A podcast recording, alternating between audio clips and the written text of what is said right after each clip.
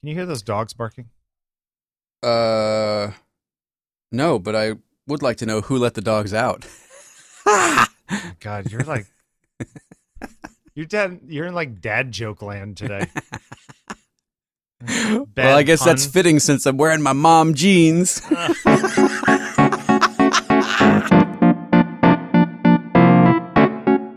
it is Tuesday. It's early Tuesday, earlier than normal because Bill uh, has a shoot today in uh, I don't know what is it. Greenpoint. Greenpoint. So Bill's got a shoot in Greenpoint, so we're coming to you a little early. Although it won't make any difference to you. We're still probably going to get to you at the same time, Probably yes. right? Maybe a little early. A little, maybe a little, but not, you know, not a lot. But anyway, it is Tuesday. It is episode 226. 226, which is next week will be what? Jack K. 227. That's right. uh, so it is it is on taking pictures. Uh, it is it is Bill Wadman in Brooklyn. And you know, you know, I've been watching The Get Down on uh, on Netflix. You've been watching this? What is the get down? The Get Down. It's uh, Baz Luhrmann's new ten part series about uh, rap and hip hop in New York in the in the nineties, Is it a in uh, the eighties rather. So it's it's fiction. It's like historical fiction. Yeah, yeah, in the Bronx. Okay. So for today, I'm going to be DJ Lens Cap. Okay. I, I, like the fact that it's like a white Austrian dude is making a thing about the history of Aus- hip hop in Brooklyn. Australian, Australian. Oh, oh, he's Australian. I thought Yeah. he was Austrian. Okay. So I I am today DJ Lens Cap, okay. the only DJ that doesn't scratch. Oh God, that's terrible. Come on. Did you make that up right now? Wicka, wicka. I may have been working on it for a little while. Yeah, you're out of control. Ha!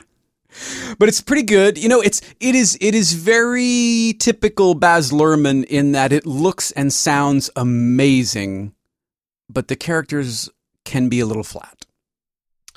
Well, he spent it all on the set dressing. You know. Right. Which I mean, it looks fantastic. Historical footage uh, uh, combined with with new footage made to look. I mean, it's, it looks beautiful. It's, Okay. it's shot beautifully.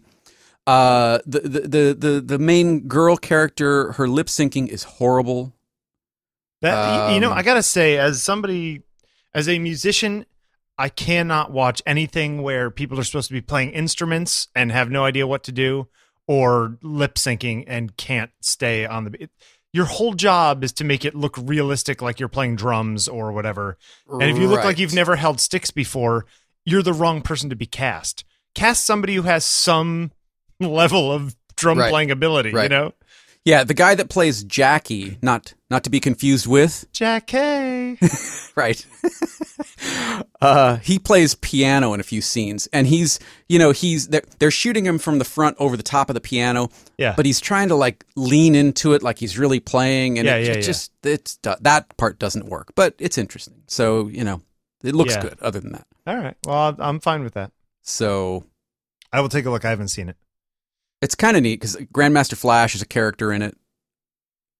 Grandmaster. Uh, like it, he, but he's actually like a. You mean the, actual Grandmaster Flash no, no, no, no, no, no, no, in no, oh. no, no.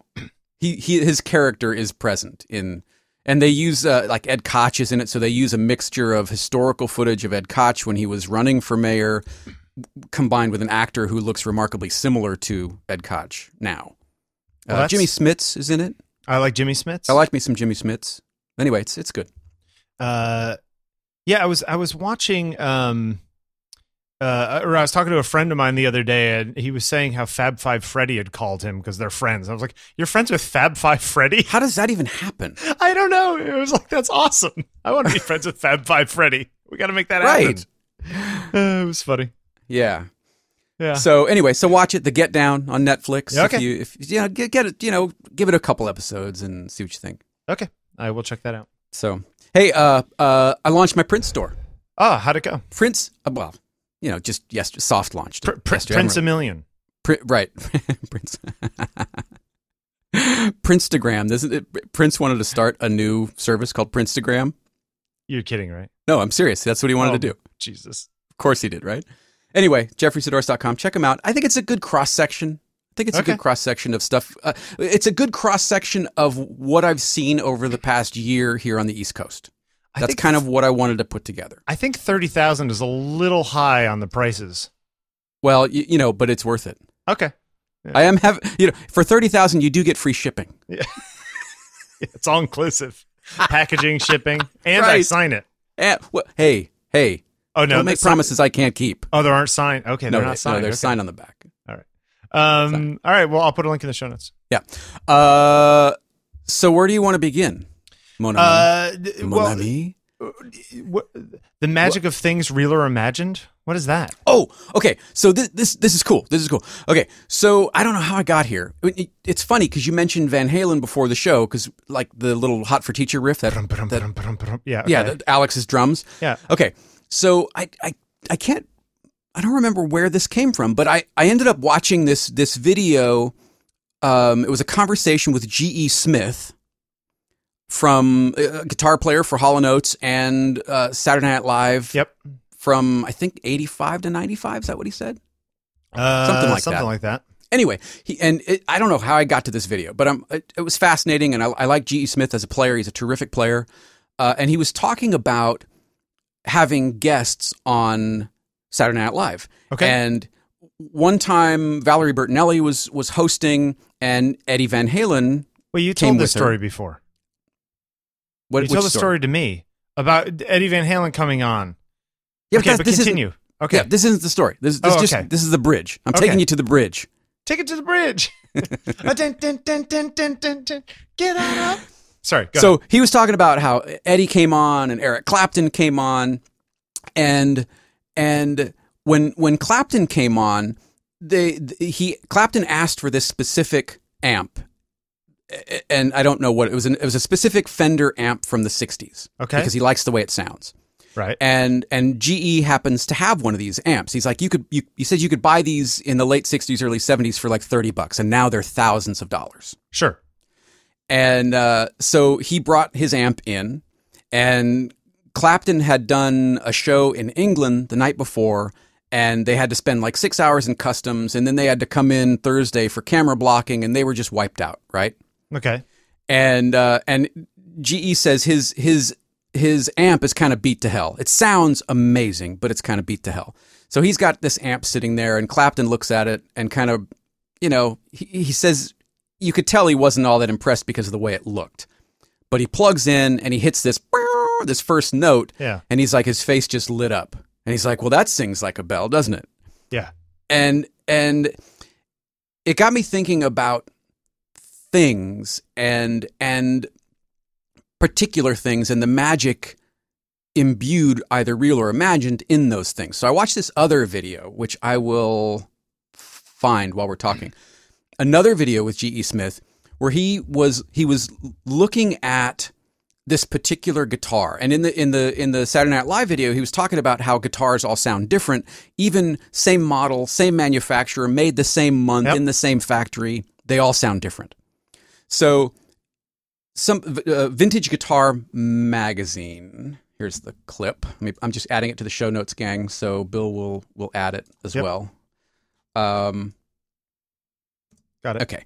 Uh, Vintage Guitar Magazine. They they they give G.E. Smith the '63 Fender Telecaster that was used by Mike Bloomfield in the 1960s on um, the Paul Butterfield Band first record, and it was on uh, he, it was played on on Dylan's Highway 61 revisited, and GE was just like his face was just he was like a little kid and he tells this story about about riding his bike as a kid down to the park and out of the speakers in the pool area was Dylan from Highway 61 revisited and it was this guitar and he's playing he's he's holding this particular this specific guitar that Bloomfield played Mhm. and and just playing it and and just going off on on yep that's that sound that's you know and it's Yeah. oh it's got this kind of switch and it's got these kind of pickups and and oh wow it looks like it's not one in three one in 11 sixteenths on the neck it looks it feels more like one and five eighths blah blah, Right. blah Right.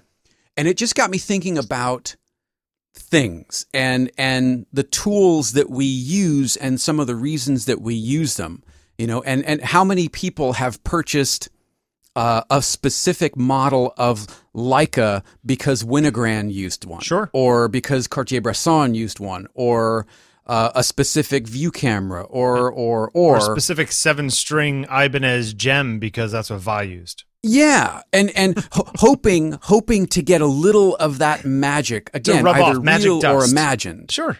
Yeah. Yeah. It's it's it's you, you want the you want the pixie dust. Right. Right. Right. So we, you know, and and I think it's one of the same reasons we we want not only the in photography we want the gear but we want the recipes we want the you know how do you do the post if i can figure out how you lit it and how you posted it maybe some of that magic will rub off on my work and and i'll achieve something maybe more maybe better maybe different Sure. than i could have on my own Here here's the thing about that though is that I don't think that it's all that's not all imagined. Hmm? There there is reality to some of that, right? elaborate Okay. Um well I'll I'll, I'll come back around I'll come around to it through music since you started in music. Yeah. Um if, and it's if- a terrific video even if you're not a musician fan or a musician yourself yeah. uh, it, to see the unabashed joy that that is on this guy's face you know the 60 something year old man holding or 50 something whatever he is holding this guitar i i- it's a it's a, it's kind of a treat Right, right, right. Okay.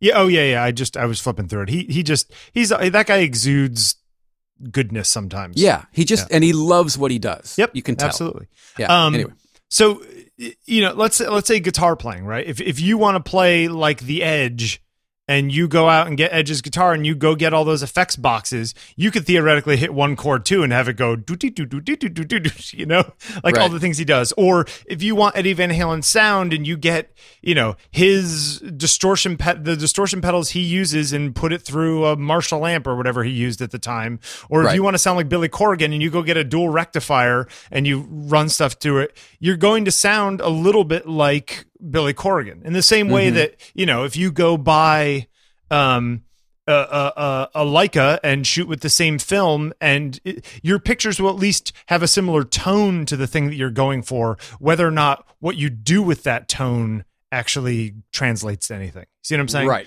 So right. there there's some reality to the or you know I I was uh, I I went at MoMA the other day. Oh my god, I saw this. Remind me to tell you about this crazy movie I saw at MoMA the other day. okay Um, but I was sitting there and I was looking at some of the paintings and it, and it kind of reminded me when we uh, all went to go see the uh, um, the Diane Arbus thing a few weeks ago. Uh, Mhm. upstairs from there, there was this whole show on these unfinished paintings, which I think I mentioned on the show. We talked Yep, about a little yep. bit. And you're looking at the picture, say, El, I don't know, El Greco or somebody, right? And you're looking at this big unfinished thing, and you're looking at the first few layers he had put down to get his thing, and you go, Oh, I see what he did there. He, you know, put darker stuff down first and then worked up the even darker stuff above that so that when he scrapes certain things away or put some lighter stuff on, like Right, that's right. how he gets that effect. There is a certain amount of mechanical uh craft which is involved in the same way that a good woodworker would look at some guy's uh dresser and pull the drawer out and check the check the way things are are are put together you know on the Sure, drawers and you go oh sure. he's using that kind of joint Th- th- there is a certain amount of that in art and yes people do uh uh look for these objects to imbue them with some sort of magic and it certainly doesn't turn you know owning an m4 doesn't turn you into winogrand but at the same time you know it, it may get you part of the way towards if what you're really trying to do is have your work look exactly like winogrand's it'll do the technical side of your work looking like winogrand you Sure. still have to do the artistic side you Sure. know um so that's what i mean by like it's not it's not entirely fantasy i guess is what i'm saying you know um you know i could i could teach people how to do some of the things that i do to make my work look like my work and i guess it would look more like my work than if i didn't show them those tricks but it certainly isn't probably going to look like it's actually taken by me you know? Hmm it'll just Mhm. like oh that looks like bill's stuff or whatever. Um right. uh but but definitely from the object point of view i mean there's something to all that stuff. Um i remember uh, uh, like the, the the the first time I was hanging out with Coupon, we're over his house, and he's like, "Oh, I got to set up this stuff," and like I was unrolling one of his backdrops that I've seen Bill Clinton sit in front of, and I'm like Right. holding it in my hands, and it's like there's something to the fact that this is this object that I've seen and used, and you know what I mean. Right. Um, now, is there something magical about it? Well, you know, I think that I think that when people are starting out in whatever they're doing, or or even I mean later, but certainly this is this is a a, a youthful kind of thing, like not adolescent as in immature, but adolescent as in still has that spark of magic.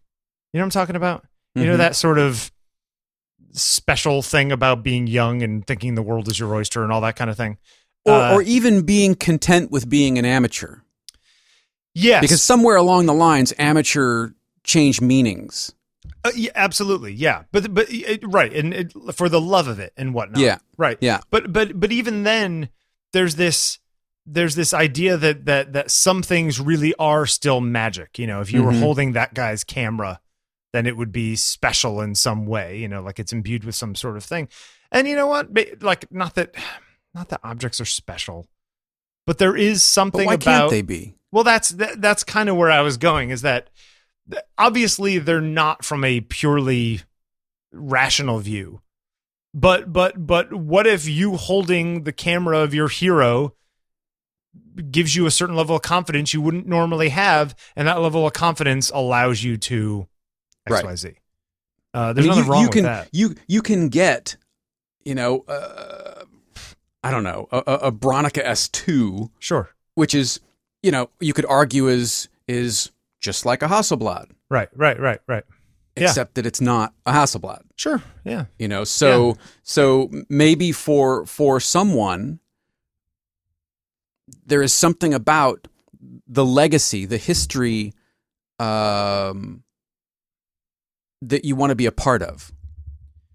No, absolutely, and I think that this stuff sometimes works uh, in in the in in the um, this actually works for for within your own life too. You know, Mhm. um, there was a we had a we had a question on uh, on uh, Ask Bill and Dan where uh, oh who the hell was it? God, it's forgetting who it was. Anyway, uh, guy called in and he he he was saying that he you know he loves his his uh his original 5D. He's got newer cameras. He's got more megapixels on his cameras. He's got cameras that have whatever. He's just like, but the five, the original 5D has a certain thing about it that makes me want to pick it up. You Right. know, looking down to a waist level viewfinder at a subject that was different than looking through a lens on an SLR. So that like changes the way his pictures feel. You know what I mean? That like maybe it it, it changes the the dynamic between the photographer and the subject, and so you know, I mean, switch, there's Avedon famously felt the same way. That Right. there was something even about with the eight x ten, he was out in Yeah. front of the camera. he was off to the side or in the front and and connecting with his subject right. or trying to. Right. So if for whatever reason you had to switch technology, you know, because you went from film to digital or whatever it is, but Mhm. and in the process you lose an element of what it was that that that you liked about shooting that way. Well, you know what? Maybe there is some nos- not just nostalgia, but magic in the old way of doing things. I mean, I think that that is a that is a huge element of the the film people, especially like the working pros or who are you know have to get stuff done, kind of you know on deadlines. Mhm. Working pros who who who were film shooters and are either still reticent of switching to digital or refuse to or whatever. I think part of the magic they feel like they're losing is just the way that they shoot with digital is or uh, with film was dis- different than the way they've tried doing it with digital. And that process was part of their magic sauce. And so they see that as a little bit of dust but it has less to do with the film and more to do with i think that their way of working with the film Yeah. you know? Yeah. um it, it's you're, you're right. But definitely i mean man it is nice picking up some sort of object that is you know look I- i'm a nasa nerd and you know when i go to air and space or whatever it is and and go stare at um uh, you know suits that went to the moon i'm like that piece of fabric has walked on the moon. Right. You know, it's Right. just a piece of fabric. It's a piece of, you know, rayon or nylon or what, the, you know, some sort of 1960s petroleum based thing. But it's still something that walked on the moon and therefore it is imbued with some sort of magic that it didn't have before. Right. Um, that, that the backups that stayed on Earth don't have. Um, and, and, and I think that part of that mystery, that's a very human thing, right? That, that sort of, f- trying to find meaning in stuff that doesn't eh, trying to imbue meaning on life because otherwise life doesn't inherently have much meaning i think you i think you have to put meaning into life i don't think life automatically has meaning you know life has I meaning because right meaning has life because we've experienced stuff and we put meaning onto it not that it inherently has any meaning and so you know, hey, if you want to put your your stuff on a 1963 Telecaster, great. You know what I mean? I mean, as long as you don't go crazy and start sleeping with your f- guitar, you know. Wait, what? Uh, you know, I, would- look. I mean, th- there was the. Do you listen to any of the stuff with uh, Dweezil Zappa and the whole thing with his mom, or you know, all that stuff that was going on?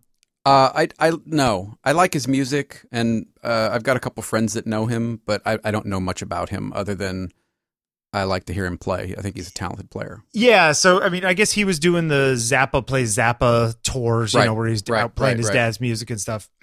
And supposedly his dad left him all these guitars, and basically his mom wouldn't let him have the guitars that that that his dad had left him. And he's the only member of the family who actually plays guitar. So it's sort of like, why would you not give the kid the guitars? You know what I mean? Like that's um and and you know, is there really anything inherent in his father's guitars that he couldn't do with any other guitar or with the 12 guitars I'm sure he already owns? Yeah, if not more. Right. I, I- I'm I'm sure probably not. Look, I own a, a piano that my parents bought for me in the 10th grade that is now at my friend Harden's house.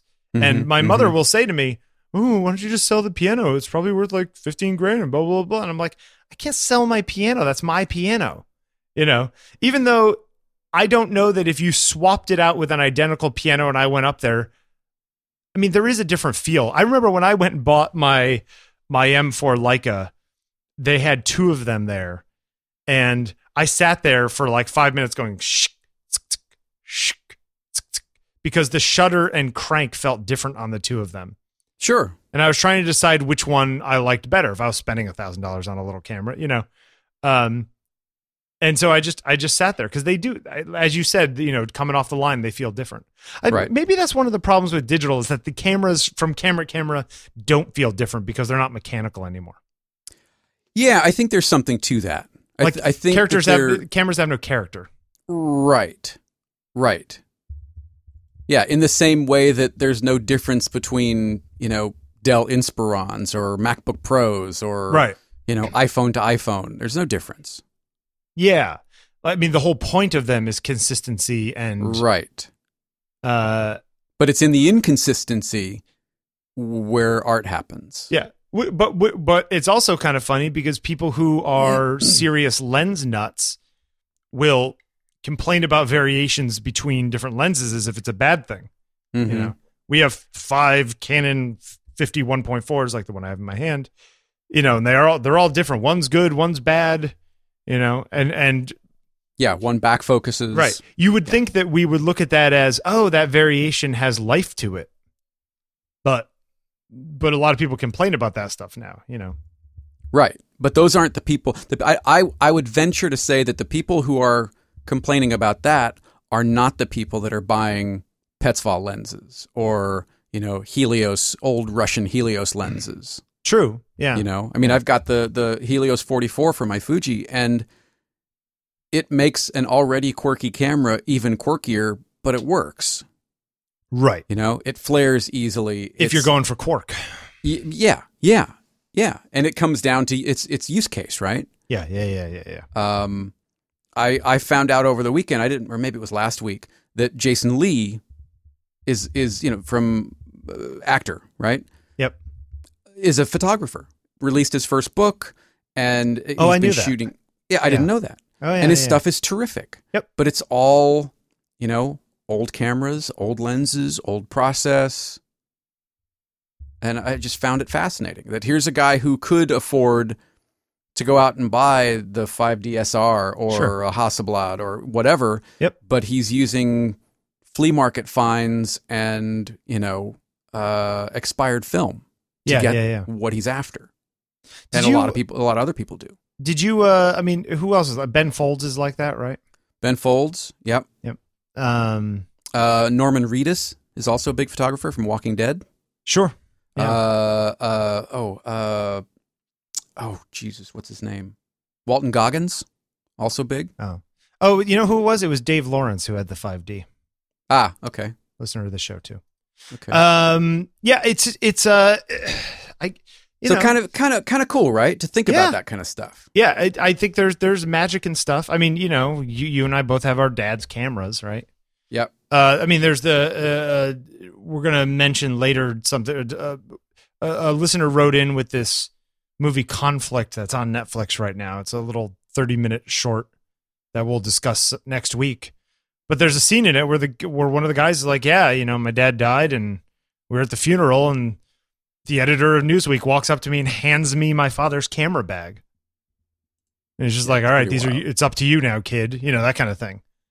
And it's like, you don't think that those cameras mean something, you know? Right, right. It's like, of course they do. Uh, uh, yeah. I don't know. It's just it's it's crazy. Um, what else you got? well, I just pasted a link in. Uh, you mentioned a couple weeks ago Yeah, revisionist history, Gladwell's new new. Oh podcast, yeah, yep, yep. which is terrific. Yeah, I started listening to it. And yesterday on my run, I listened to the episode entitled Hallelujah, Okay, which is uh, about the song Hallelujah. Yep. Uh, as as told through two different types of genius, Picasso and Cezanne. Right. And Gladwell is talking about there there is explosive genius and there is iterative genius. And Picasso is explosive genius. He burst onto the scene. His very confident. His marks are are exactly where he wants them. He he he previses, puts it down on paper or canvas, you know, and off to the races Right. right? Whereas Cezanne would iterate over and over and Yeah. over and over and over and over, and often not sign his work because signing it meant it was done. And Yeah. to him, so many of his pieces were never done. Right. So it's a fascinating look at at not only artists or a talk about artists, but then he talks about music, and he and he uses uh, two examples. Uh, number one is Hallelujah by Leonard Yep. Cohen, which uh, he goes into the whole history of the song and and how, How much time he took writing the Yeah, lyrics uh, and years, how many and years. revisions and how many Yeah. how many uh, uh verses were written and thrown out and written and Yeah. thrown out. Yeah. Uh, apparently, you know, 80 something verses were written for this song, and it never went anywhere when he Yep. recorded it. He recorded it, didn't go anywhere. It was on an obscure uh, compilation record that uh, uh, John Cale heard Yep. and decided, hey, I, I want to do. He talked to Leonard Cohen and said, I want to do a version of your song. So he did his own version, taking. He asked for Cohen's lyrics and and uh, changed some, added some. So when you when you when you hear any any uh, cover of Hallelujah, chances are you're hearing someone cover John Cale's version, not Leonard Cohen's version. The original version isn't very good. It's not very good, and it changed a lot. And Yeah. that was kind of the point of of of this this conversation was it there was genius embedded in it, but the genius had to be uncovered. Well, you know, the interesting thing about the the Hallelujah example is that there was both iteration within you know, the original version of writing the lyrics and all the rest of it, but Right. also the fact that he himself Cohen couldn't find the song and it took Right. somebody else to find the song after it. So it was iterative within Cohen and then after him as well. Yeah, in order yeah. to find it. Well, and and the the funny thing It takes never, a village to find a song. Yeah, and it never really took off. I mean, even even Buckley's version, Buckley's first record didn't sell at all. Yeah. They said. right. It After only his sold. death? yeah, it only sold later. Yeah, but then you've got you know uh, personally, I, I I love the Buckley version, but there is something haunting about the Rufus Wainwright version, and it's just Rufus's voice. He's got a he's got a terrific voice for that kind of song. Yeah, So then they talk they talk about uh, those two voices are not dissimilar. They're in the same quadrant.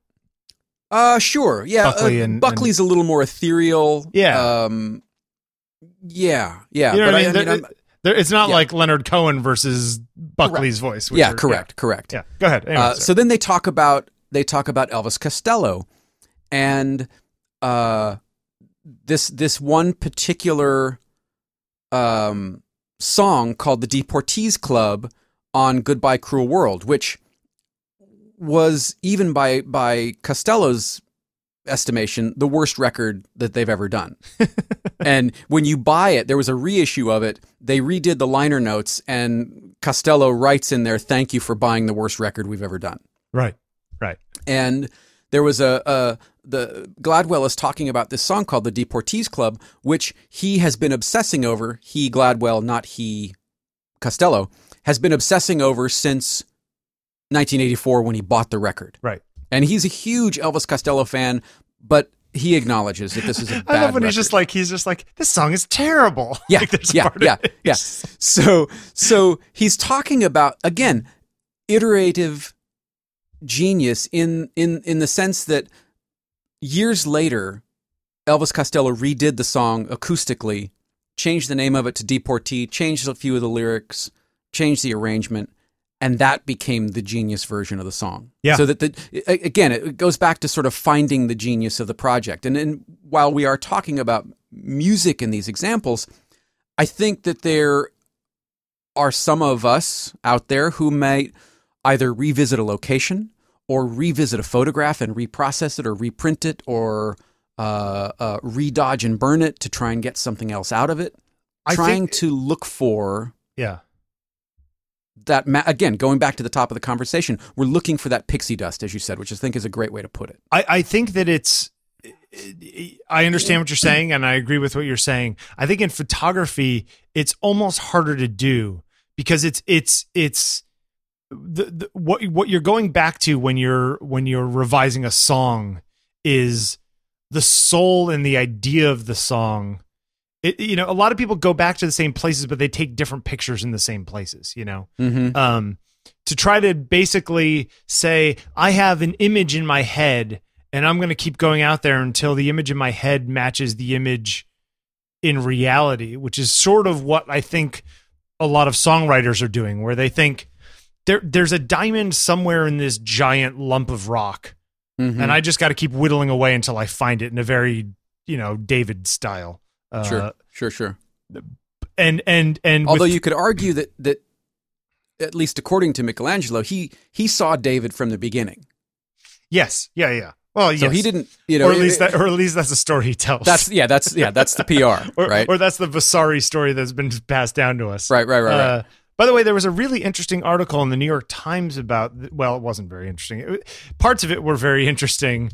Uh, uh, the other day about how the David's ankles are uh, um, are are might fail if there's a um, if there's a what's it called if there's a, a, a Like an earthquake? that I read that somewhere else. I didn't read that article, but I have I have read that before. there there are elements of this article by Sam Anderson. I'll put in the show notes in the New York Times last week. It's the New York Times Magazine. It's called David's Ankles: How Imperfections Could Bring Down the World's Most Perfect Statue, and it gets a little too like uh personal story for me at times, but there are elements of it where he's talking about the history of the David that are actually pretty interesting. And there's Yeah. a book he references that I totally want to read. Anyway, um, I think that I think with photography, if if you take, I have gone back and reworked a number of raw files of mine Yeah.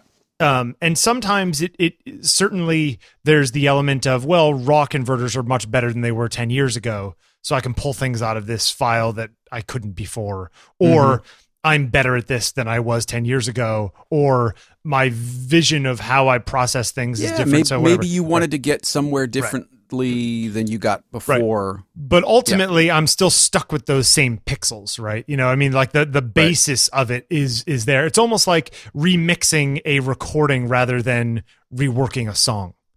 Um, sure, sure, yeah. but there's there are still variations. Yeah, I mean, there you yeah. can you can look at negatives and have have two Oh, the- people print it, and Right. they're going to come out with two completely Well, the, different prints. the classic Moonrise in 27 different versions. right, right, Uh, right, right. Is that what it's called? Moonrise? Yeah. Is that the the the Earth, the, the, No, no, no, the the one uh, the the Ansel Adams one with the moon. oh, oh, oh, yeah, yeah, yeah, yeah, yeah, yeah. right, where it's just like, oh, there's ones that the sky is crazy dark, and there's other ones where you know, Yeah. uh, And smaller, famously, larger- he would spend hundreds of hours in the dark room. right, yeah, yeah, yeah, Yeah. yeah, And what and what does you know? Getting back to it, what does right even mean? You know, like, what- Mhm, how do you how do you know when a song is right? I mean, did you ever watch? Oh, we watched that documentary early on in the show, the uh the Springsteen one about Born to Run. Oh yeah, making Born to Run. Right. Yeah, uh, uh, Wheels for Wings, the making of Born to Run. Yeah, yeah. yeah. Uh, where Wings- where Wings for uh, Wheels? wi- wings for wheels. Yeah. Um, and and th- they show his notebooks, uh, where he's uh writing the lyrics, and it's revision and revision and revision. Yeah, he's just it's like it's it's just like Kevin Spacey's going. character in Seven. exactly. Yeah. Yeah, exactly. He's just like, I want to get this right, and every single word that's in here has to mean something. Like the, Right. every brick on this wall has to add to this. If it doesn't, Yeah, it's yeah. it's Get of it. wasteful. I'll put it out there. I'll put the, the it's up on uh, YouTube. I'll put a link in the you know what? notes. I want I going back to the top with the with the instruments. I want to try and find a conversation. David Sanborn is another guy that that I mean I love his stuff. I've seen him a few times live, but his horn that he plays, uh, he he bought it in like a pawn shop.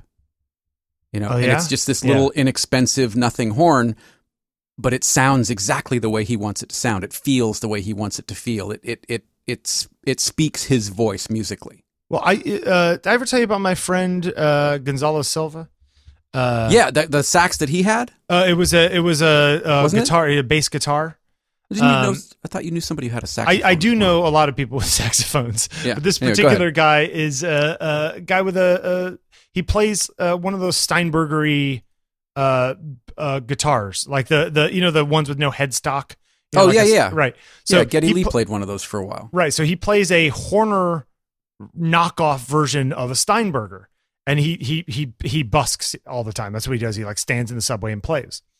And all original music. And I recorded a record of his. Uh let me I'll find a I'll find a link to the thing. I think you can go listen to it somewhere. Um and uh yeah, it's available on Apple Music and CD Baby. Uh, I'll put a link in the show notes. Okay. Um, personally, if you, if you want to go listen to an amazing song, there's a song called "Pull" on there that still Pull? kill pull, and it Yeah. still kills me. Um, there's a line in it called he says possessive love is hate, and I just love Hmm. that line. Anyway, uh, so he had this he had this Hohner fake Steinberger bass. And he got some sort of gig where he made, I don't know, a few thousand dollars. And he was sort of, he's an, sort of an impulsive guy. And he went out and he said, You know, I've always wanted a Steinberger version of this crappy knockoff I always had. And he went out and bought one. And he played it for a few days and he realized that he didn't like it at all. That he liked his crappy Yeah. his crappy Hohner knockoff, and he was uh, again a little impulsive. And I think I think his story was that he threw it in the river, the Steinberger. Nice. He was so angry at the fact that this didn't live up he to whatever built up this, expectation this thing. Yeah. Yeah. Yeah. because the the Hohner he had he had he had whittled and fought with and beat down and and it submitted to him ultimately or Mhm. rather you know i mean that's one way you could see it the other way you could see it is that its idiosyncrasies were uh born into his technique Sure. know, like Sure. but but the the practical upshot of it is that he played this instrument in a way that he couldn't play the technically better instrument but uh, Mhm. you know everybody's got their their you know their thing right. uh yeah it's good stuff um wow yeah picasso and cezanne did I, do you I love me- that show, by the way. It's a terrific show. Yeah this you know this last one about uh not to get political but this last one about the princeton wilson thing Uh, the Satire Paradox. I haven't listened to that one yet. Is that the one? Uh, no, I- uh, although that that one actually, oh that that one actually is something that uh, You know what? Put that in the show notes too, because that one is something that links into the conflict thing that we're gonna have people watch next week. So I'll I'll put a link in the show notes. So there's two things we need to you guys need to listen to or watch for next week. One is uh, uh is the satire paradox uh, episode with uh with um Malcolm Gladwell, and uh, the other one is uh, this conflict show on Netflix. It's just called Conflict. It's about a half an hour long. I like the way it's with people. produced. His show. I The like Gladwell how thing? it's yeah, Yeah. I like how it's it's him talking and then him on location Yeah. and then he's setting up an answer for a question and it's just it's very well done. Very Well, very well done. It it is. Uh, it also feels like it is. A, I mean, he did ten episodes. I bet you it took him the whole year to do those ten episodes. yeah. You know, But I love like that they just dropped all 10. I Yeah, I yeah, yeah, am am leaning towards a model like that myself as we talked about last week. Uh, he's. Uh, uh, I mean, he's a bright guy. A lot of people don't like him, but uh, I dig him. And I love the site. I love I the generally design dig him too. I don't disagree. I don't agree with everything he ever says, but uh, most of it I I really like. Yeah. Um, All right. yeah, good design. Um, all right, so go watch Conflict. Go listen to the Gladwell thing, and we will discuss those next week because those are good. Um, yeah. What? Uh, so did you? Okay, so uh, did, to the Olympics for To the. Olympics. to the Olympics.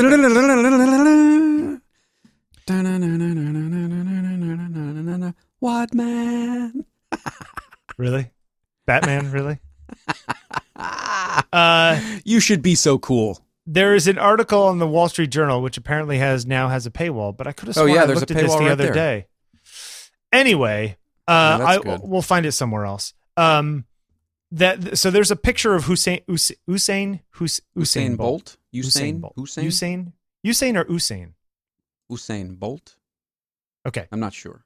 The incredibly fast runner from Jamaica. Is that where he's from? Fast man. Yeah. Fastest man ever in the world, alive, etc. Right? I mean, he's just like blazingly fast dude. Um, so there's this picture of him that was going around a little bit where him running out in front of everyone else and he's looking off to the side, almost like breaking the fourth wall. And has this giant grin on his face, like not only am I winning, but I'm just smoking all these dudes, and I'm just I'm in my zone right now, you know. Yeah. And the guys behind him, of course, are like their faces are all distorted from like the agony of of athletic pain and whatever. And and Bolt is just smiling. And so there's these pictures that went out and everyone was like, "Oh, that picture's amazing." And yet there are at least two photographers who basically took the exact same picture. Because you got to remember these Well, it's a it's a composite. The one the, the, they they composited the two together yeah. to make Right. one photo because his his leg is blurrier in one. The position of it is slightly off. Right. But like, you know, and, and you get into these questions of, uh, yeah, well, both honesty of reporting, but also this idea that, you know, if there's multiple guys who are sitting in a press box off to the side and they both have cameras that shoot 14 frames a second, essentially video, Right. and they're, and as they're running the 100 meters, they're going, you know, um, It is just so, f- and he's and he's the perspective of him. He's massive in the shot. He's a full head taller than the competitors behind him, yeah, yeah, yeah, yeah, yeah. and he's just, you know, he's got this like big Eddie. Murphy kind of great grin on his face. Man, wouldn't you, you know, huh? wouldn't you, wouldn't you have that grin if you were him? Oh yeah, yeah. Imagine being and like, and and that to, good at something. To be clear, Eddie Murphy has one of the great smiles of all time. Great smiles. You think so? I do. I love his smile. Has he done anything really that great in the last 20 years? It- you know what? If I were Eddie Murphy, I would chill and enjoy my life. Apparently, he's making a new. There's a Beverly Hills Cop 4 coming out. I'll watch this? it. I'll watch it. I go back and I watch his. I love him. I think he's hysterical. He's got great timing. Yeah, I'm a huge Eddie Murphy fan. What do you want from me? Uh, d- apparently, That I, that, that I- opening scene in in 48 hours where he's singing Roxanne when Yeah. Nick Nolte walks into the jail. Oh, Yeah. classic, classic. But people don't make movies like that anymore, do they? No. I was reading something about. um Not to go off on a tangent. Drink. yeah, um, perish the thought. Oh, it was it was actually an Eddie Murphy article, some link baity article I clicked on yesterday, where he was saying that one time he was hanging out with Robin Williams and Belushi, Mhm. and they offered him cocaine. And famously, Eddie Murphy doesn't do any drugs. right. And he said no, and Belushi was like, "Oh, you're a pussy," you you know, whatever, you know, terrible thing that I'm sure drunk high Belushi said to the guy. And and he walked out of there, and he was just like, you know, he's like, that was kind of a turning point in my life because had I actually gone that way, it probably would have been really bad, and I didn't, and here I am, you know, and I'm alive, and they're both dead, and certainly Right. one of them from drugs. Um, and uh, and he was just, just talking about. So that got me looking at Belushi, and I didn't realize that Belushi was supposed to be in Spies Like Us as well as Ghostbusters. I knew I knew that he was slated. Oh, I didn't be, know that. Yeah, apparently both of those were supposed to be Belushi originally. Hmm. I guess you know they were supposed to be like Blues Brothers two and three, essentially. You know, um, I'm So- glad Eddie's doing another movie. I wish he would keep doing movies. yeah. So they said that he's doing another movie. Anyway, I, uh, I even like that that horrible song that he did with Rick James. That party all the time song. party all the time, party all the Yeah. time, party all the time. Yeah. I like it. I don't care. Jeffrey, is that Murphy because fan. you want to party all the time? Uh, only like it's 1999. uh, oh, Jeffrey found a better link to this uh, the big picture. There it is. I'll put it in the link in the show notes. This great But look how tall he is in that photo, Yeah, yeah. and he's just got He's that. mm, he Well, looks did- like a little kid. well, did you? Except did you, he's got did you watch giant the arms. swimming last week? Did we discuss the that Katie Ledecky woman? I, I have I have watched none of it. Well, Okay. I've watched little clips here and there, but I haven't watched any events live. so there's there was an. American swimmer named Katie Ledecky, who Katie Ledecky. Who is a uh, freestyle swimmer. Well, she I think she swims a number of things, but her thing is freestyle. Mhm. and she is so good at it that she's broke her own world record six times in the last eight years or something. Like she's Wow. so in the 800 meter swim, and I I was on the rowing machine the other day while watching it in the mirror behind me. Like there was a machine with its TV on behind me, and I'm like rowing and I'm like watching, and I was just kept going, and it goes on. 800 meters is a lot of laps in a pool, right? And by the end of it, Jeffrey, she is so far ahead of everyone else that she is hits the wall and there's no one else in the frame of the television thing. nice. She was 15 seconds, I think, faster than anybody What? else. She Wow. was she was up with her cap off, smiling, like looking, waiting while people were still swimming into the wall for second place. Wow. Wow. She's so dominant that it just like blows everyone away. and you just watch it and, you, and she seems like the sweetest woman ever. Oh, did I did I put the thing in? I tweeted it the other day. Did you see that uh the uh, Sports Illustrated behind the scenes uh Yeah, we talked about it with the camera. oh right with the The 360 robotic camera. cameras. Yeah, we yeah, yeah, yeah. No, no, no, not the robotic cameras, the 360 thing, the photo shoot. Uh Oh yeah, yeah. You did tweet that with uh with Phelps and yeah, Simone it's pretty Biles. cool. I'll put a link in the show notes. It's it's kind of it's worth seeing because you can you can so they put one of those 360 cameras on the floor so you Quality's can still not great, honestly. Oh, the quality's not great, but it is pretty cool that you can sit there and spin around and see Yeah. how they do Yeah. things. See what's and, going on in uh, the room. And you also, can get it up off the floor. Don't don't put it on. If you're gonna do it, Yeah, yeah, yeah, yeah. put it up on a tripod. So I we just can- love so we're not like They doing show Phelps putting on his Phelps putting on his um uh uh all of his medals and he's just like, "Oh, you want me to put them on? One, two, three. Like 35 seconds later he's still putting on number 26, Yeah, right, right, right. Uh, and then they put uh, Simone Biles, who's like, you know, this tiny woman. She's what, like 4'10. Yeah, she's tiny. They stand her up on a Like, pelican on a case. on a pelican case. so she's yeah. eight inches up, and she still doesn't even reach his shoulder. You yeah, know, yeah, the- yeah. So the yeah, so the shot that you see on the cover, she's on like a ten inch tall pelican case. yes, I love that. Tiny girl. yeah, it's oh, good. it's just so good. Um, anyway, uh, it's pretty good stuff. Pretty good stuff. Uh, so uh, speaking of other podcasts, one last one. Uh, Yep. 99% Invisible. I know everyone loves Roman Mars. I can't stand his voice. He drives me crazy. Uh, There's something about him. He sounds so incredibly condescending to me. It just like drips of condensation. condensation. You like that? Wow. I made a bad pun. yeah. Come on, you've been making And bad puns all day. That was actually a pretty good one. Was it? yes. You want to go with good? All right. Yes. Okay. Um, but uh, there was a really great uh, episode uh, about the Bauhaus. Right. Uh, Not the band. No. Um, Although Bela Lugosi is dead. I like that. Nice reference. Thanks. uh, so there there was a there was a woman named Lucia uh, Moholy who took pictures because her husband was an architect in the group in you know the 1920s, Right. and she took a bunch of pictures of these buildings, uh, uh, glass five by seven negatives. And then when Nazis came into power, she was a leftist and she had to leave the country and she left her negatives behind because she couldn't even go back to her house to get them. She had to like leave immediately because they were after her. Right. And uh, then the negatives suddenly pop up years later in New York with uh, the uh, Gropius, who was the guy who was the sort of found one of the founders of Bauhaus, was using her images for a MoMA show and in books and all kinds of stuff. And she was like, "Uh, knock knock, like letter." Right, Like, right, right, right, right. These are my negatives, and he's just like, "Oh well, uh, I find them so useful, so uh, no, they're mine." She's like, "What? What are you talking about?" Hol- holy moly. Yeah, but there was one interesting thing that uh, they said in there, which was that you know there's arguments over whether architectural photography is is is are the, copyright is owed to the photographer or to the person who made the building. You know, is is it just a representation as if I took a picture of a Picasso and a Picasso painting and it's a flat thing that I just recreated in a photograph?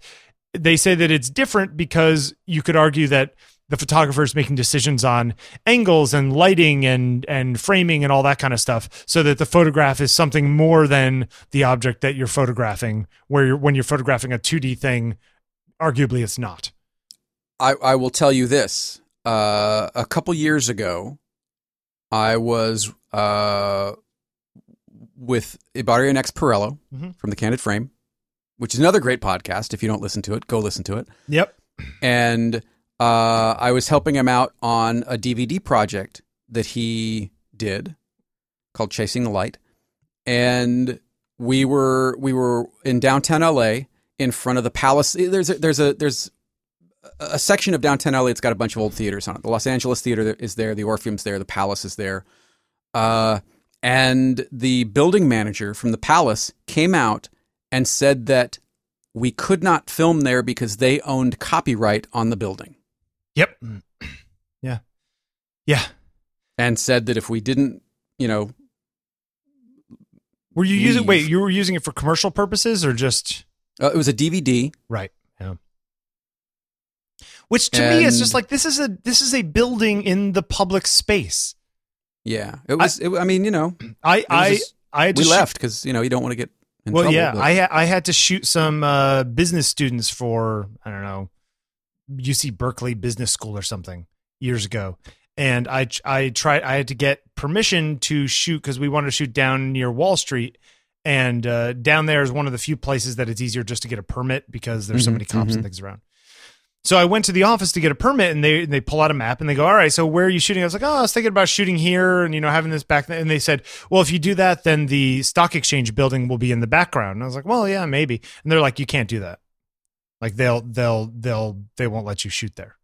I'm like, "They won't let me shoot with that in the background blurred out." They're like, "No." Why? Why? Because they own the copyright to the building. It's like the whole stupid Ugh. thing with the uh with the Eiffel Tower, right? Right. can't take pictures of the Eiffel Tower at night because the the laser sh- light show is owned by so and so. Right. Right. Right. It's like you didn't know they, what? Didn't they try to do that with the bean in in Chicago as well? I'm sure they did. Yeah. You I just it's I, I feel like that's it's look I understand that that if I took a picture of the front of the New York Stock Exchange and that is such a knowable building that somebody who was who and, and I use that picture to I don't know sell my company. You know what I mean? Like I put a picture we put a picture of you in front of the New York Stock Exchange and say the new you know investment firm of Saddoris and Wadman right and the New York Stock Dun, Exchange dun, is behind dun. right and actually we want to announce that next so just hold on a second Right. Um, We're going public. Don't think we aren't. yeah but but you know i could understand that okay well you're imbuing that image of the two of us as something non-representational of what it is you know what i mean like you're Yeah, using but when- okay. When when was that building built? oh god i don't know 1920 something yeah yeah And and is the architect still alive? Uh it was uh So it's owned by some corporation. yeah it's probably owned by the new york stock exchange yep Ugh, it just feels. I mean, the whole thing around copyright just feels icky. It's so not what it was intended for. Well, yes, yeah, yeah. Certainly this kind of thing definitely is. I don't it's just it's it, it is really interesting and it it becomes really annoying. But I could also understand this this poor woman her images are getting used all around the world without credit, without Yeah, whatever. yeah. And apparently in the end she ends up winning the case, but you know, it's like a few years before she dies, so it doesn't do her any good. Hmm. Sometimes the world is really unfair. You ever notice that? It can be, sure. Yeah. But- they, they should really stop telling kids that the world is fair because or or that we should try to be fair to each other. You can be anything you want to be. Yeah. No. Well, the the reality of life is that good things happen to bad people and bad things happen to good people. And you know, nothing you can do about it. And on that is, high is note, that the, is that the reality of life, Bill? it's uh most of the time, yeah. All right. Fair enough. Uh anything else you got to go? Anything anything else you got? Anything else you gotta go? What are you drinking? Yeah, per, I'm only drinking uh, a big thing of energy vitamin water. I needed uh what's it called today? You get the dragon fruit. What do you got? Uh, I go I go for the tropical citrus energy one, the yellow one. If I drink I like it, the triple X. uh, I like the triple X, uh, especially because uh, is Fifty Cent owns the triple X, right? Is he the one that I think he sold his stake. I think I remember reading he his sold ten his his fifty million dollar stake? I also Sold heard he's like he's he's huge. he's he's got no money. Is that true? He's got no money. I thought Fifty Cent was uh was poor. He was Uh, flush as hell. I know. Huh? Uh, How you like that? Right? yeah, let's see. Uh, 50 Cent bankrupt. Is Uh, he really? nears bankruptcy end with a $23.4 million payout plan. Yeah, apparently his debt payment plan includes profits from sales of his Connecticut mansion. Huh. Yeah, he's putting up $23.4 million of his future earnings toward yeah, he's he's he's he wasted all of his money. What an my idiot. gosh. Some was worth- people I mean, he had he had, if not tens, I mean, if not hundreds, at least tens of millions of dollars. I, it is unbelievable to me the amount of money that some people make and then lose. yeah. You know what I mean? Yeah. Oh, it's unbelievable. Anyways, very very sad. Um, And he got shot nine times. did he get shot nine times?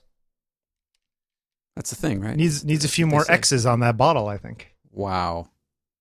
Well, I'm just saying. Wow. Uh, I thought right. I thought the three was for getting shot or something. No, what does the triple X mean? I don't know.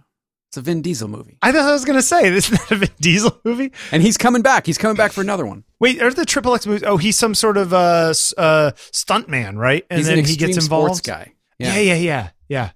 Sam Jackson, because Sam Jackson is in every movie, Oh, right, and then br- pulls him in as like the shadowy right? Government guy. Is Xander his- Cage. you need to do this. Working You're in the Xander zone. the Xanders. That's what they said. It's so wrong. I like me some Vin Diesel. I love Vin Diesel. Also, trivia: Vin Diesel, the voice of the Iron Giant. uh, yes. Mm. Hogarth. Isn't Yeah. he also the uh, voice of the tree in Guardians Yeah, of the Galaxy? Groot. Yeah, Groot. he's the voice of Groot. Yeah. See, he man, he, gets, he seems like a nice guy. As does The Uh, Rock. Both of Not them according like to nice The Rock. guys. Yeah, they're they're feuding. Oh. The Rock says he's not a nice oh, guy. Oh, they're feuding. Yeah, The Rock called him a candy ass. Do you think that they're doing that just because they're trying to build up for Fast 27? I don't know. Less fast and not so furious. Yeah, without Paul Walker, man. Without the pretty boy. I don't know. Um All right.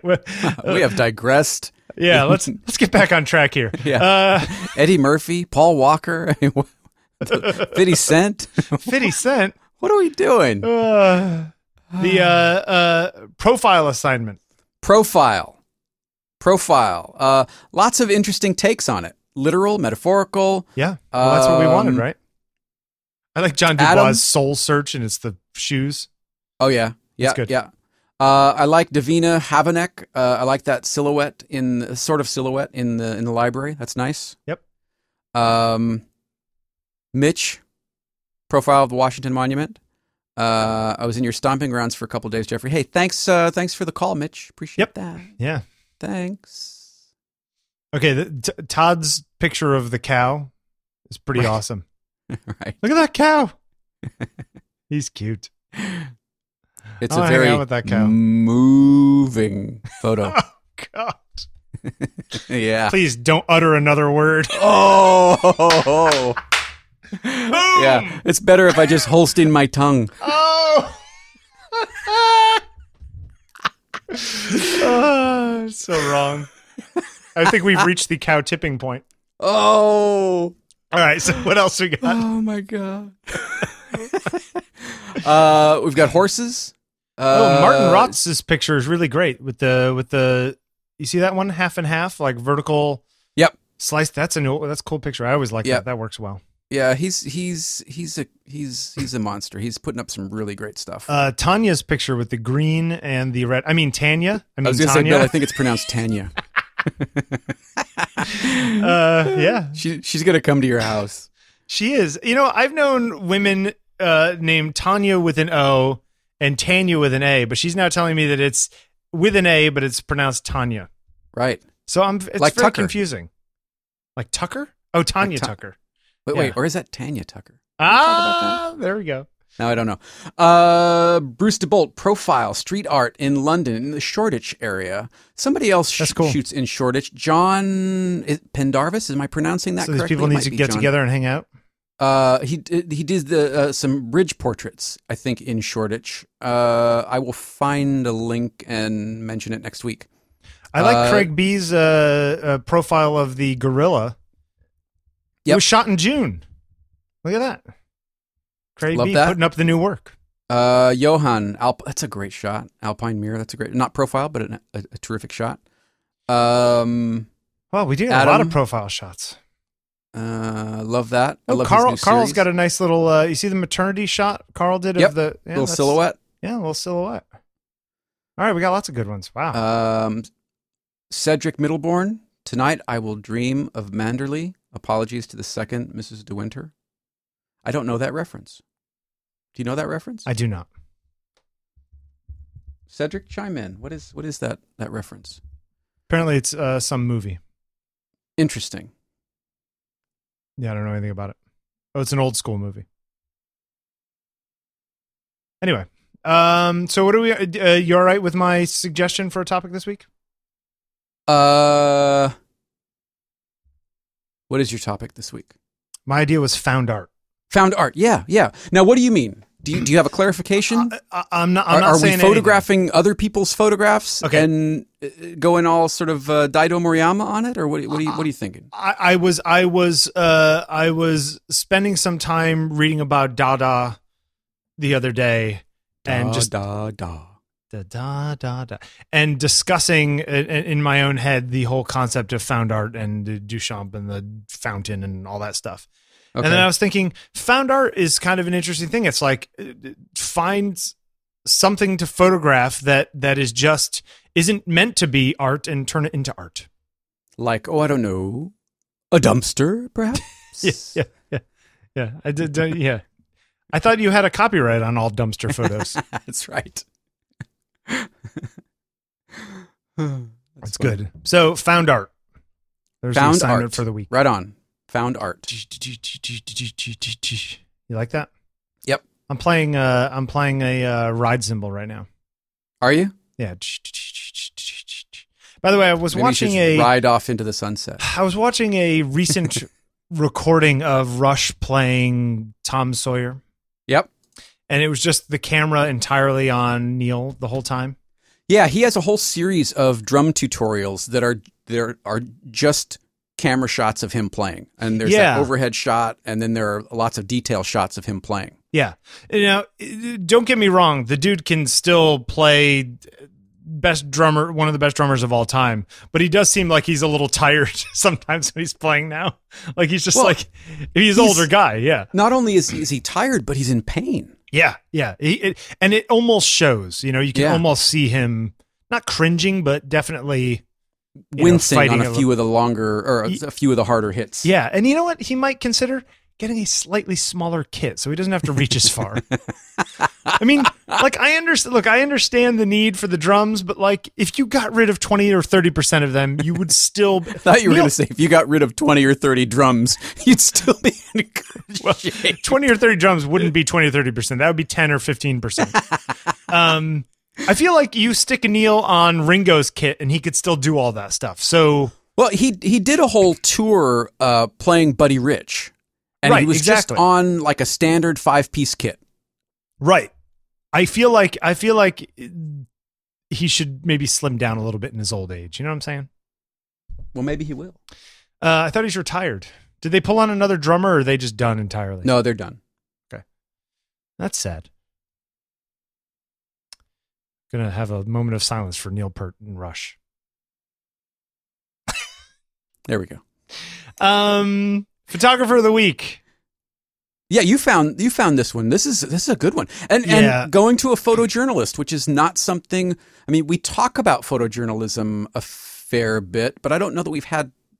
We haven't used many. I that mean, I'm many. sure- yeah. I'm sure somebody will correct me, but I, I don't think we've had too many. Yeah, But and so uh, Nicole Tung, T U N G, um, who is actually one of the photographers they interview in the Conflict um, Netflix show that y'all have to watch for next week. Uh, and she is uh, known a lot for her uh, beautiful images uh, in Syria and Libya and the wars that are going on right now. In fact, in the documentary, she is in New York where she was living at the time. And I actually sent her an email the other day and said, Hey, if you're in New York, you know, at all, we should get together. I'd love to have you come sit in my corner. And she wrote me back yesterday and she's just like, Oh, she's just like, I'm living in Turkey right now.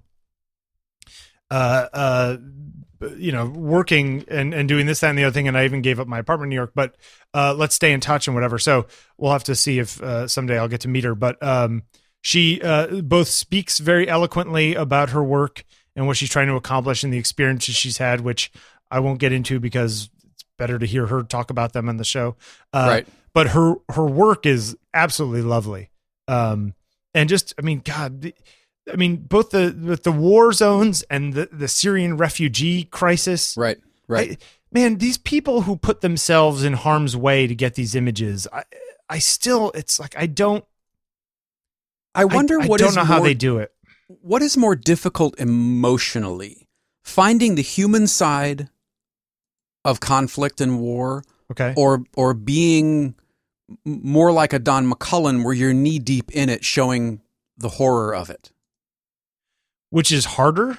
yeah I wonder Like which more is more sort of em- emotionally just I- harder to be present for I, you know what? It's it's uh it's a good question. I I think that the the there's two sides to it. The I think the actual war, the the the emotional pain is in the emptiness of of death, right? Mhm. And the fact Mhm. that all these people are dying and for what? Sort of this Right. sort of no point kind of nihilistic view, right, of the whole thing.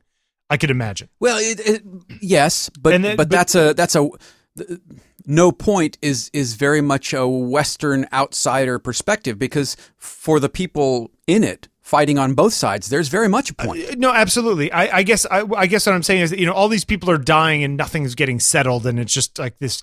It's just it's this constant war of attrition kind of thing. You know that that sort of sadness. I think in I think on the on the side of say the refugees, there's this living sadness versus death sadness. You know where these people are suffering in real time because they're still alive. You see what I'm saying? Yeah, yeah, Um, So I think that they're two completely different things. One of which is probably far more empty and bottomless pit, and the other one which is day to day poking you. You know, both of them are bad. Uh, Mhm. just you know, choose your poison. I again, I don't know how anybody does it, but her her work is absolutely lovely, and um, she's been doing it for a, a long time now. Um, and uh, man, yeah. if you go through, some, if you go through really some gorgeous work. oh god it's it's it's just it's nuts i don't know how i mean she was in uh you know doing the child soldiers in the congo um or you know what's the the, the trying to recover child Mhm. soldiers uh man talk about a whole thing that's just wrong man Whew. um yeah, she she's she gets around and she speaks of it very um the reasons why she does things and what she's trying to accomplish are, are very moving to me. Um so anyway, Nicole Tung, go uh, take a look at her work. It is uh, very excellent, and follow her on Twitter and whatnot. And uh, there, and, and then go watch uh, Conflict. And there's a there's an article, also an article, uh, like a four minute thing on uh, NPR, where she uh, she discusses uh, her friend James Foley who who died. Right. Um, and uh, it's it's very moving and very upsetting, uh, but uh, kind of important. And uh, links into what I want to talk about next week or the topic Okay. I've kind of come up with. So, And, and Um, not for nothing, her site, Squarespace, yep, Squarespace. friend of the show. Yeah. Squarespace. Um, Yeah, Yeah, man, bo- this stuff is is. Yeah. Born in Does she 1986. She's out? 30 years old. Ugh. Does she have any books out? Uh, you know what? That's a good question. Uh, I do not know. I mean, she Oh, has. she spoke at the Annenberg Space last last year. she did. In LA. Yes. Yep. She's a heavy. Oh, she did one of the Iris Nights. Ah, that's a great space. Yeah. Huh. They wanted to See, if, I bet that's on. That might be online. They typically record those. Yeah. Oh yeah. Oh really? Mm-hmm. Well, let's see. Yeah. Uh. Oh yeah. Look at that. Uh, on Is, the is it on there? No, it's just uh linking to the website. Cold tongue. I would imagine it's there. You mean that it exists somewhere? Yeah, that it's up. Um Nicole Tung. Ah, video. Here we go. Uh, yep. Uh, hold on a second. I'm clicking. Yep, there is video. So I'll put a link in this show note too. Mm-hmm. Yeah, it's a good Um, space. Very good. Uh, you got anything else? I think I'm good. Uh, Mind if and we do need- a slightly short one today? Yeah, no, you need to get out out out the door. yeah, I got to so, edit and get it out the door. So uh, we will uh, we will see you next week for Uh, uh, podcast at ontakingpictures.com. Yep. Reach Bill at Bill Wadman. Reach me at Jeffery Saddoris. Yep. Uh, on the Twitters and the Instagrams, and uh, be good to each other. Go Uh, out and have some fun. and leave a voicemail 347-687-9411. We love getting voicemails. Yeah, we do. Um, and we will uh, we'll see you next week. Have a good one. Yep. Have a great week, everyone. Going on and on the way we